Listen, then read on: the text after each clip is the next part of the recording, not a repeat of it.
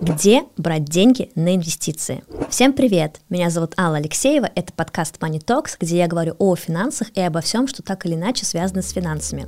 Я финансовый эксперт и квалифицированный инвестор, построила головокружительную карьеру в международных финансах, а теперь веду блог про деньги. И к этому блогу сейчас еще присоединился этот подкаст.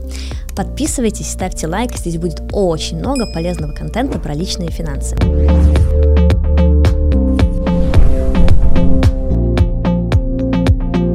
Сегодня мы с вами поговорим про то, где же брать деньги на инвестиции. Вот вы не представляете, каждый раз, когда я начинаю в блоге рассказывать про то, что классно, нужно инвестировать, нужно инвестировать регулярно и системно, я всегда получаю примерно один и тот же ответ. Алла, но у меня нет денег на инвестиции.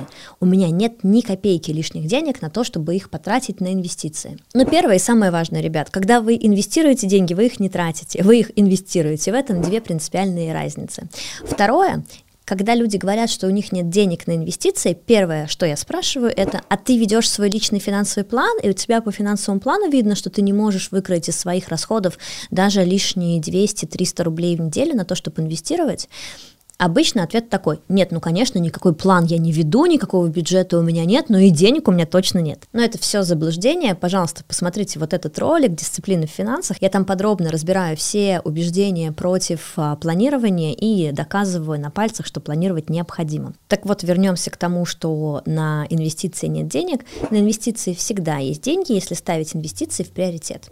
Первое, что нужно сделать для человека, который считает, что у него на инвестиции денег нет, это начать действительно планировать планировать бюджет. Как подробно рассказала в этом ролике, смотрите. Второе, а, выделить в этом бюджете те расходы, которые на которые вы сливаете свои деньги. Я на самом деле придумала для этого вида расходов очень интересное название – Budget Killers. Я действительно думала, что это мое авторское изобретение. На самом деле потом погуглила, узнала, что такое название уже давно используется у американских блогеров, которые говорят про финансы. Немножко расстроилась, но считаю, что я первый блогер в России, который начал так называть подобные расходы. Что такое Budget Killers? Budget Killers — это расходы, которые очень низкие по э, сумме среднего чека, но при этом имеют большую частоту касаний. Что это может быть? Кофе с собой, низкий чек, часто покупаем, поездки на такси — опять-таки, не очень высокий средний чек, часто пользуемся. Подписки ежемесячные, годовые, еженедельные, если такие есть, которыми в большинстве своем мы не пользуемся. Если у вас есть вредные привычки, то, скорее всего, сюда уходят стики, кальян, э, сигареты, потому что также, э, возможно, не особо высокий средний чек, но, тем не менее, вы часто это покупаете. Ну и любые другие расходы, которые имеют большое количество касаний в вашем бюджете и обладают небольшой суммой. Почему они называются убийцами бюджета, да, в чем суть, почему именно вот эти траты являются убийцами бюджета? Потому что мы не замечаем, как на них утекают наши деньги. А, если мы чувствуем трату крупную всегда для нашего бюджета, мы планируем ее, мы думаем, размышляем над тем, потратить или не потратить, то когда мы совершаем мелкие расходы, у нас не возникает вопроса, купить или не купить, потому что сумма действительно небольшая, и мы никогда, если не ведем бюджет, не сможем отследить, в какую финальную сумму в месяц она вливается. Когда я прошу людей сделать это упражнение, отследить свои траты в той или иной категории, самым частым вариантом реакции является «я в шоке». Я в шоке, что я столько трачу на кофе. Я в шоке, что я столько трачу на косметику. Я в шоке, что я столько трачу на рестораны. Я в шоке, что я столько езжу на такси. Я в шоке. Это первое, самое такое основное, что я слышу от людей, которые впервые начинают планировать. Поэтому очень рекомендую вам планировать, если вы еще не начали. Так вы можете понять действительно, куда утекают ваши деньги. И чтобы с этим справиться, да, вы начали вести бюджет, да, вы почистили себя от а, лишних расходов, и у вас таким образом освободилась небольшая сумма денег. Пусть она будет действительно даже небольшая, но уже ее вы смогли бы отправить на инвестиции. А, исключив из бюджета один кофе с собой, вы можете еженедельно тратить на инвестиции от 300 до 500 рублей.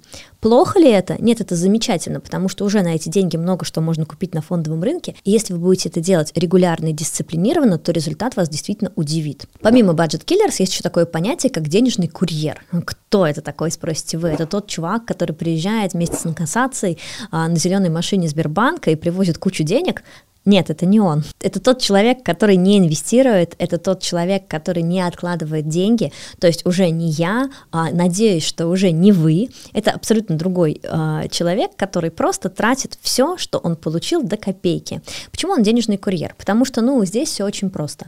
Он получил деньги в компании А, например, на своей работе, да, и понес эти деньги в компанию B, C, D, E, E, F, G, э, куда угодно, понес их дальше по другим компаниям. То есть, по сути, он выполняет некую роль денежного курьера. Из одного юрлица просто перевел деньги в другие юрлицы. Да, получил в процессе а, какие-то услуги, какие-то товары, но по сути ничего в своей жизни кардинально не поменял, не отложил, капитал не создал. Он к этим деньгам никакого отношения не имеет. Это деньги других компаний. Он просто как курьер какое-то время ими владел.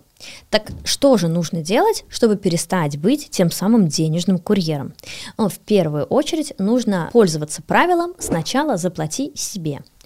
А что такое сначала заплати себе? Это золотое правило для всех наших поступлений на счет. Крупных, да, там не по 1000 рублей, а каких-то действительно крупных нашей зарплаты, если вы в найме, или оплата за наши проекты, если вы фрилансер и работаете сам на себя Первое золотое правило – выделяем 10% из нашего дохода и сразу же эти 10% инвестируем в любой из доступных для вас инструментов. Если вы предприниматель, вы можете инвестировать их обратно в свой собственный бизнес, например. Если вы инвестор, то на фондовый рынок либо в криптовалюту. Если вы инвестируете в недвижимость, то, например, продали один объект недвижимости, забрали часть какой-то небольшой прибыли, остальной капитал а, зас, закинули сразу на другой объект недвижимости дороже, и таким образом вы а, увеличиваете свои оборотные активы, да, увеличиваете оборотку на то, чтобы дальше инвестировать все в более и более прибыльные объекты. Таким образом, как минимум, если мы сначала платим себе и 10% от нашего заработка кидаем на инвестиции, у нас всегда на инвестиции деньги найдутся, потому что эти деньги мы сразу берем в приоритете и инвестируем. Дальше, что мне безумно нравится, как автоматическое отношение к инвестициям, но не совсем э, нравится с точки зрения распределения внутри портфеля, это инвестиции на автомате. Первый такой самый популярный вариант – это инвест-копилка. Инвест-копилка – это изначальное изобретение Тинькова, которое потом, я так понимаю, по франшизе у него купили БКС, Альфа-банк и, возможно, кто-то еще, о ком я не знаю. Инвест-копилка – классный инструмент, он на самом деле э, работает как аналог брокерского счета, но у него есть один плюс – автоматическое инвестирование. Инвест-копилка, по сути, это фонд Тинькова «Вечный портфель», куда мы отправляем небольшие суммы денег постоянно, и Тиньков за нас инвестирует эти деньги в свой фонд. В чем плюс, безусловно? В том, что нашего участия в этом инвестировании ровно ноль. Мы отправляем округление от суммы счета, мы отправляем кэшбэк туда, мы отправляем проценты на остаток по счету. Все эти деньги, которые, по сути, как будто бы даже и не наши, они все отправляются на инвест-копилку, там инвестируются и приумножаются. Инвестиции на автомате – это всегда здорово, потому что вашего вмешательства там ровно ноль. Что там не здорово, да, в этом фонде есть определенная диверсификация, но по сути вы все равно особо не принимаете решения, куда именно инвестируются ваши деньги. Поэтому э, советую часть денег иметь в автоматических инвестициях, но основополагающее решение по инвестициям все-таки принимать самостоятельно и самостоятельно строить себе портфель. Еще один вариант, где вы можете найти деньги на инвестиции, это кэшбэк от банка. Сейчас практически большинство банков э, имеют такую возможность, как платить кэшбэк вам реальными деньгами.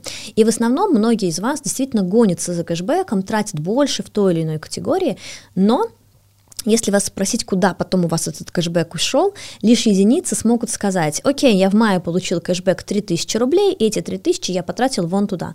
Обычно мы получаем кэшбэк, и он растворяется в наших текущих тратах. Чтобы такого не произошло, обязательно берите кэшбэк и инвестируйте его. Это деньги банка, это по сути процент от эквайринга, который они вам возместили, который вы берете и отправляете на инвестиции на фондовый рынок очень легко, очень здорово создали себе, по сути, пассивный доход за счет банковских приложений. Классно? Классно. Ваши деньги там есть? По сути, нет. Взяли, отправили, проинвестировали, получили пассивный доход, да еще и регулярно это сделали, потому что кэшбэк вам на карту приходит регулярно, раз в месяц. Но одним кэшбэком, конечно, сыт не будешь, нужно будет туда что-то еще подключить. Безусловно, ваши деньги туда тоже уйдут, но сама идея, на мой взгляд, классная. Чем хочу этот подкаст завершить? В первую очередь, большое спасибо, что подписаны на мой канал, смотрите мои полезные видео про личные финансы. Второе, если вы еще не начали инвестировать, и это видео вас вдохновило, обязательно начните с определения своего риск-профиля. И определить свой риск риск-профиль в инвестициях можно прямо сейчас. В описании к этому видео я оставляю ссылку, переходя по которой можно не только определить свой риск-профиль, но и получить идеальную структуру портфеля, подобранную специально для вас. Все ссылки внизу под этим видео. Я же с вами прощаюсь, увидимся в следующих видео. Не забудьте поставить лайк и обязательно подписаться. Здесь будет много полезного контента по личные финансы. Пока-пока.